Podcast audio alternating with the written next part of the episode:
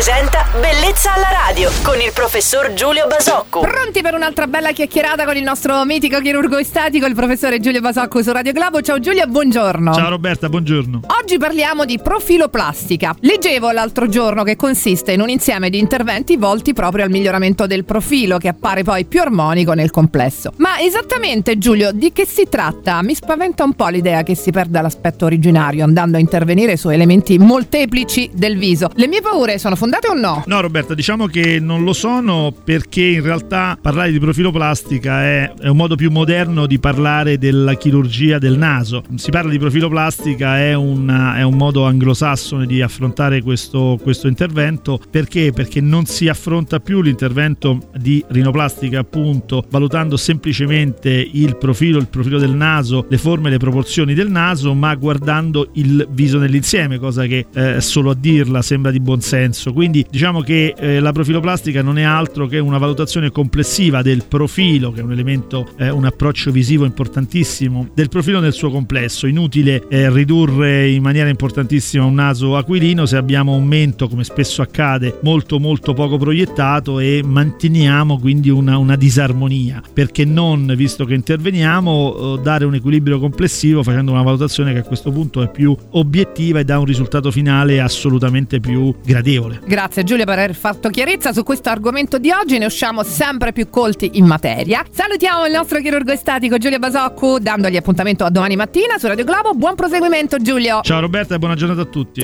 Bellezza alla radio.